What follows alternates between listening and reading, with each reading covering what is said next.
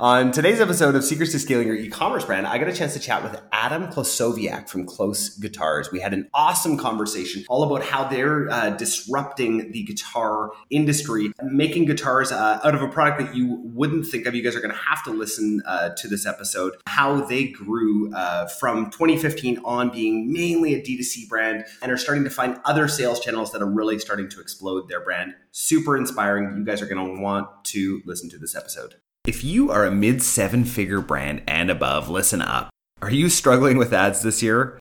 Uh, how about growth in general? What about profitability? Supply chain issues got you down? You are not alone. As a brand owner myself, I totally get this. I O S fourteen has ravaged many smaller brands. The good news?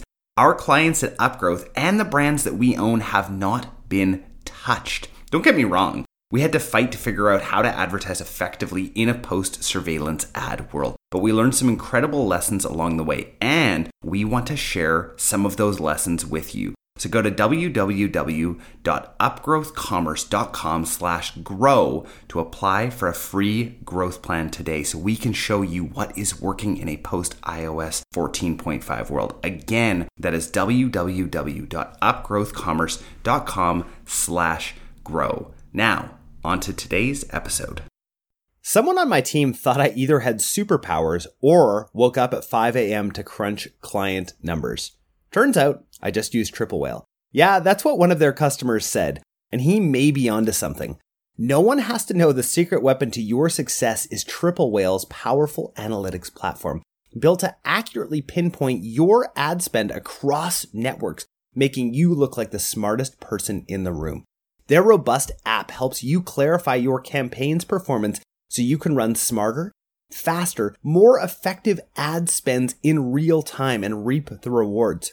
Are you a genius? Only one way to find out. Guys, want to take Triple Whale for a spin? Stop by triple whale dot com slash upgrowth and use promo code upgrowth for fifteen percent off. Now, on to today's episode. Hey guys, Jordan West back with another episode of Secrets to Scaling Your E-Commerce Brand. Today I'm joined by Adam Klosowiak from Close Guitars. Adam, that is the last time I'm going to say your last name. Welcome to Secrets to Scaling Your E-Commerce Brand. Thanks for having me. Absolutely. Adam, for people who don't know anything about you or anything about Close Guitars, tell us a little bit about who you are and what you do. Yeah, so I'm the co-founder and C E O of Close Guitars, which we make carbon fiber instruments. So we make a travel guitar, dreadnoughts, ukuleles, electric guitars now, and basses as well. Awesome. When did you guys start? We started in twenty fifteen. Yeah, February twenty fifteen. And the first three months we're kind of piecing things together, and officially May twenty fifteen, we incorporated. Awesome. So where did you see like a need in the market? Was there something that like with this product that you were like, ah, we can't get it here, or we can do it better? What did that look like, and, and how did you identify that? Yeah, great question. So I was doing electrical engineering at Princeton, and I was getting into more entrepreneurship than guitars or anything guitar related. And my brother was a mechanical engineer at B Y U, and he had to design a product for a class, and he played guitar and was also working with composites in one of his classes. And so he thought it'd be a fun challenge to make a carbon fiber guitar. And I was visiting him out on a ski trip, and he asked if I could, you know, submit it to a business competition at his school. And that's kind of when I started doing my digging and my market research. And it turned out that the problem really was that carbon fiber guitars were extremely expensive. And, you know, the benefit of, of a carbon fiber guitar is that it's very durable. You don't have to worry about damaging it, both passively from temperature and humidity differences, but also actively from dropping it. And so it is a great material yeah. to solve that. Uh, and, you know, it's taken over many other industries like hockey, tennis, et cetera. But in guitars, it's always been very expensive. And so what we were solving for was to make an affordable version of that. So you don't have to worry like about humidity or heat or any of that kind of stuff with these guitars?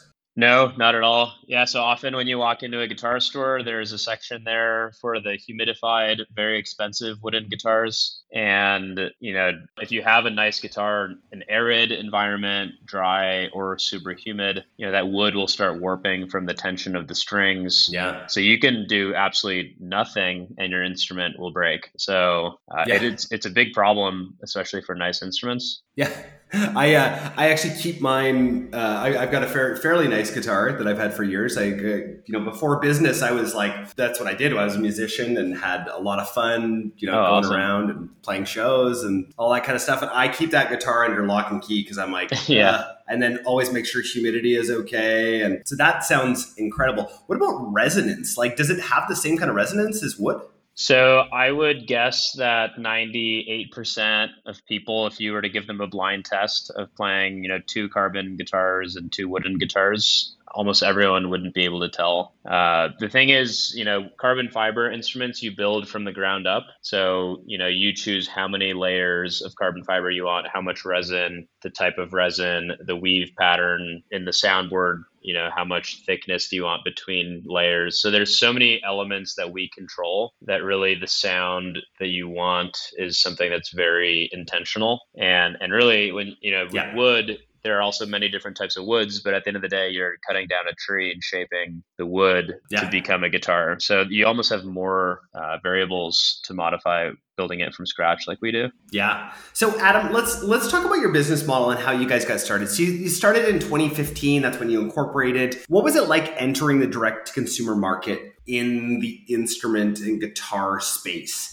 Yeah. So it was, the cool thing was we knew nothing about business. I didn't even know what the word marketing meant when we started. Didn't know what supply chain was. Uh, I was Googling all these terms. And, you know, my background was semiconductor physics and Ian's was also quite technical. So what we quickly found was that the guitar industry moves pretty slowly, and things like, you know, you can install a Facebook Pixel Chrome extension to see if there's a pixel installed on a website. And early on, I noticed that all these top sites, Fender, Gibson, no one had pixels installed. So no one was tracking traffic. Classic, classic, these big brands like. Yeah. Yeah. And so, so early on, you know, we, we started with crowdfunding. We, we built one. It took a few hundred hours to build one guitar. We took a lot of pictures of it, making it look like we had a lot more than one.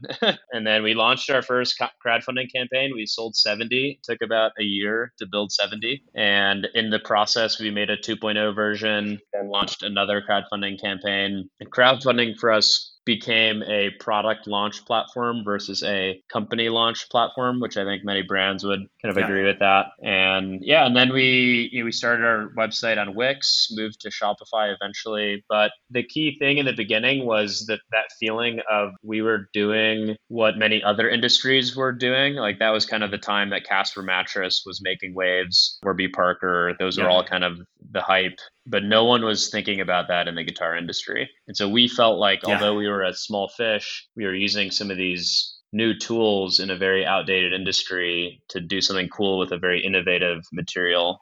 Uh, so that was kind of the feeling initially. Is there pushback when people are ordering online that they want to to play the guitar and that they want to like have that sort of music store experience before actually purchasing? There was definitely initially, and there still is. And I think that will always be slightly the case. But we are just moving into an era where people are okay with buying everything online. That I think with good customer service and good customer experience, you can solve for a lot of those hesitations, you know, free thirty-day returns. Yeah. You can, if you call Close Customer Service, our hotline, you generally talk to our production manager. So really? Yeah, there are a lot of ways to make someone more comfortable with buying an instrument, which, which you know, an instrument is the type of thing that you want to play, you want to feel, you want to hear how it sounds. Does it resonate with you? Will this be an instrument that you're going to pour, you know, potentially thousands of hours into? So we do a pretty good job of trying to mitigate that hesitation. But I think music stores will always be a special place in every community to both bring musicians together totally. and customers together. And so that is one of the reasons why we don't necessarily view music stores as competition. It's just kind of another sales channel that we also want to work with. For sure. It's interesting how, like, even though I buy almost everything online, I still want to go in to the, especially the music store. Just culturally, it's just like such a great place. We actually had a really sad experience the other day in Vancouver going into the Tom Lee there. And it used to be this like massive, like three-story building. And now like my, one of my business partners is a great drummer. And he said the drum room could barely even house one kit. Wow. And uh, it's sad because you don't want, you don't want to see those retail locations shut down, because it's like, I don't know, growing up, that was like, that was our fun thing that we went and did. But at the same right. time, you know, not everybody has that, like in a small town and even bigger cities, like maybe they can't even house, you know, a full music store like that, right? And they can't afford to stay open. So having an option like this is incredible. Let's talk marketing for a little bit here, Adam. Where did you guys see your success and your growth in the early days?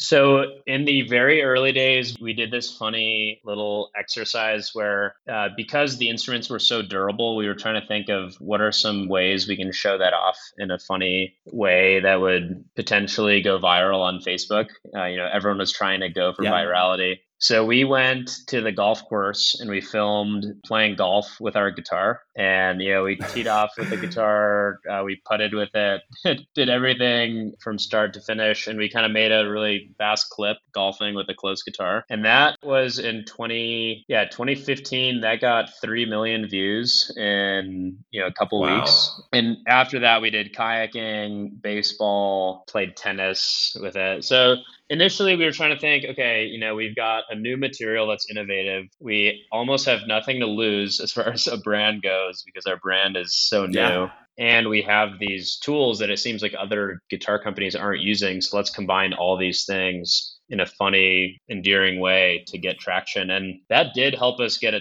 ton of early traction. And, you know, as the brand built up, I think we got into a little bit more traditional marketing, which at the end of the day, sound is extremely important. So, you know, now it's kind of, you know, people know carbon fiber is durable, but even like you asked earlier, one of the first questions is, but what does it sound like? And so uh, convincing people the sound is good is very important, which often people will look at ads with no audio on social media. So that's a challenge to get people to actually listen to the ad. But but yeah, that was kind of the early days, Facebook, Instagram, doing things to catch people's attention. They are very visually appealing. They look extremely different than your normal wooden guitar. And so that also is a big benefit for us. Totally.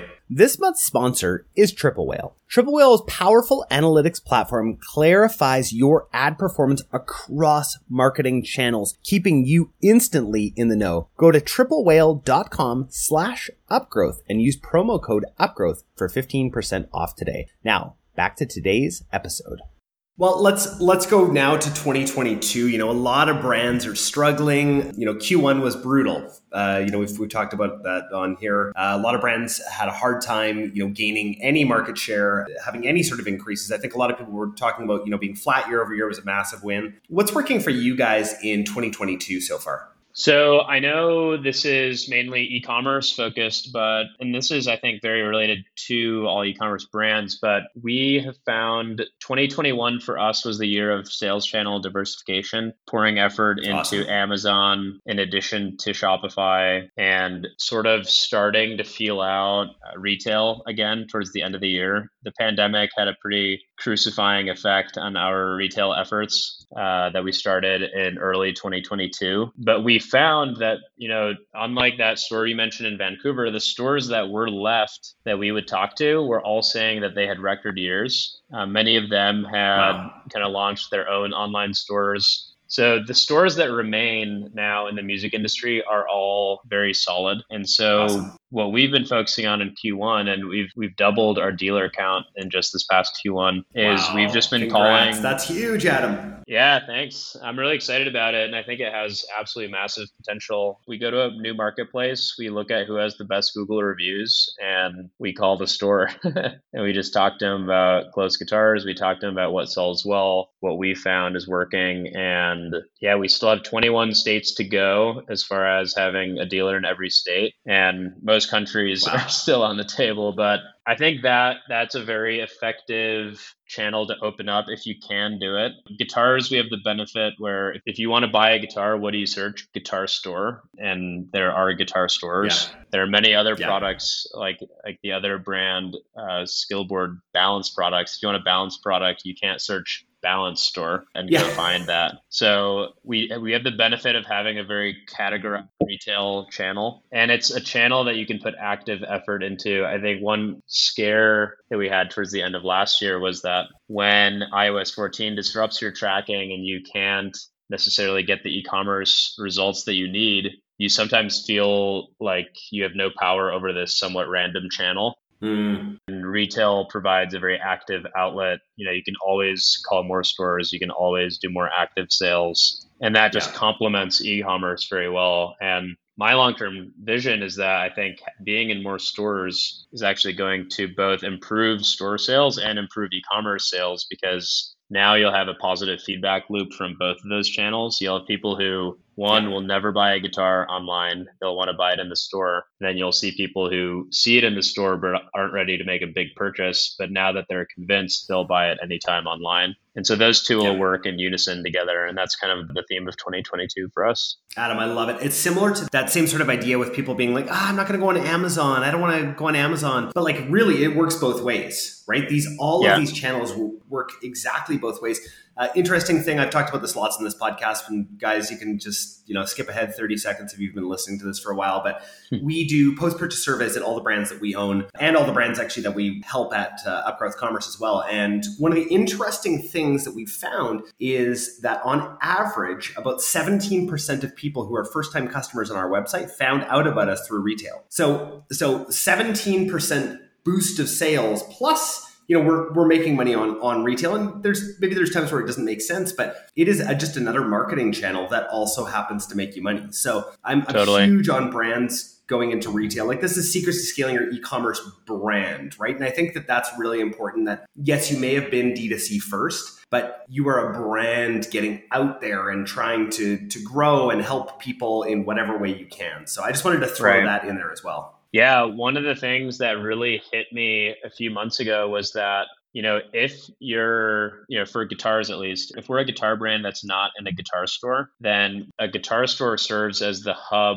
of all conversation about music happening. And not only are we not coming up in that conversation, but we're actively being left out, because a music store owner has nothing to gain if they don't carry your instruments, because they're not going to sell anything. So they won't talk about you. Yeah, they won't talk about you. So, you know, thousands of conversations in these hubs around the country are happening, and we're not in them. And it would only make our brand much, much stronger to be in those key conversations. And so I, I think, yeah, I, I totally agree with you. You know, it really increases the brand, and that will increase all channels.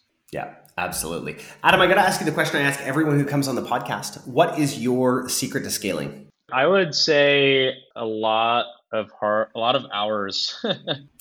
I think, you know, there is so much work to do that I don't think it's raw intelligence or super creativity or something kind of unattainable. It's really having a plan and putting in a lot of time to execute it. And it's the type of answer that I hope is motivating to to certain people who have a plan and they just want to get through it, because I think if you put in the work, you often will see a lot of results. Yeah. Yeah. Awesome. Great answer, Adam. I love that. I got three questions left for you. I hope that you are ready. Yeah, let's hear it. Perfect. First question, favorite tool or app that you're using right now? Right now, it would be Pipedrive. It's our C R M for expanding into retail. So along the theme of, of dealer expansion, Pipedrive's really been making it easy to keep a lot of dealers sorted and have the conversations scheduled and not let anything slip through the cracks. Awesome. Awesome. That's great. Yeah, guys, anybody who's in going into wholesale, find a good C R M, customer relationship management tool. Uh, incredibly important. Don't rely on um, Klaviyo or Klaviyo for that type of relationship. You really need something dedicated. Uh, so whatever C R M you use, Pipedrive is great. HubSpot has a free version as well, though. They'll, they'll get you uh, eventually. So uh, any of those are absolutely amazing. Uh, Adam, second question for you. Favorite podcast or audiobook that you're listening to? I really like the How I Build This podcast. The thing that I like the most there that's motivating for me is uh, it seems like every founder has had so many things go wrong along the way. And always, it really yeah. it really is important to remember that uh, because it's not always good days, and that's fine. Not every day has to be, but the bad days make the good ones even better. Yes. Awesome. I love your reasoning for that. That's that's great. I got one last question for you. If you could sit down with anybody, you get an hour with them. Uh, can't be Elon Musk, but it has to be somebody who's alive. Who would it be? I would probably say Phil Knight. His book was one of the most motivating books for me as an entrepreneur, Shoe Dog. And I would love to just dig into his story a little bit more and, and hear how he went through all the different stages of success, because he's pretty much had all of them. Success and failure. And yeah. uh, like, what a motivating, if, if you guys haven't listened to Shoe Dog, what a motivating book for any entrepreneur to be like, oh yeah, that's what Phil Knight went through at Nike. Okay, yeah. I can for I can do that years. too. You know, like having totally. And this was before all of the credit. You know, I don't think that we even realize how lucky we are when it's like, oh, cash is a little tight right now. Oh, what can I do? Oh, I don't know. There's seventy-five different places I can potentially go right. for cash. Back then it was like, you go to your bank, you have one relationship with your banker. And if they don't like you or they don't believe in you and you're not fitting the mold exactly, then they're like, no. No, we're yeah. not giving you money. And in fact, we're taking this line of credit back or whatever. So we're we're so lucky in twenty twenty-two. Totally. Same with supply chain too. We need anything. You can Google it on, yes. on Alibaba. Back then, you know, you fly to Japan and meet with a factory and then write them a letter. Yes, yes. So, exactly. Pretending like you're a big company. yeah. Oh, there's so, there's so many lessons from Shoe Dog that I feel like people need uh, to get. Maybe, you know what? Maybe one day I'll have Phil Knight on. That would oh, be, that'd a, be that'd great. be the dream, you know? Definitely let me know. Yes, yes, absolutely. Adam, so great to have you on. Really great conversation. Where can people find out more about you and more about Close Guitars? So close guitars dot com is Close Guitars' website. And my email is probably the best place. Uh, just Adam at Close Guitars if anyone needs to reach me. Awesome. And that's Close Guitars with a K, K L O S Guitars. That's right. Awesome. Adam, thank you again so much for your time. Thank you, Jordan. Hey guys, we hope you really enjoyed today's episode. Can we ask you a favor? Hit subscribe so that you never miss an episode and share this with your e-commerce store owner friends. We also love reviews. So if you could leave us one on Apple Podcasts, that would mean so much to us.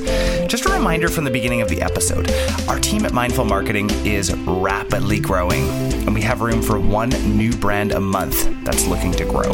Now, before you apply, please note that we're only looking for businesses that are ready to scale and have the capacity and the inventory for a large influx of orders. This opportunity is only available to brands that have had at least one year of sales history and are ready for explosive growth. If this sounds like you, go to mindful marketing dot co slash apply and start the process today. I hope you guys have a great week.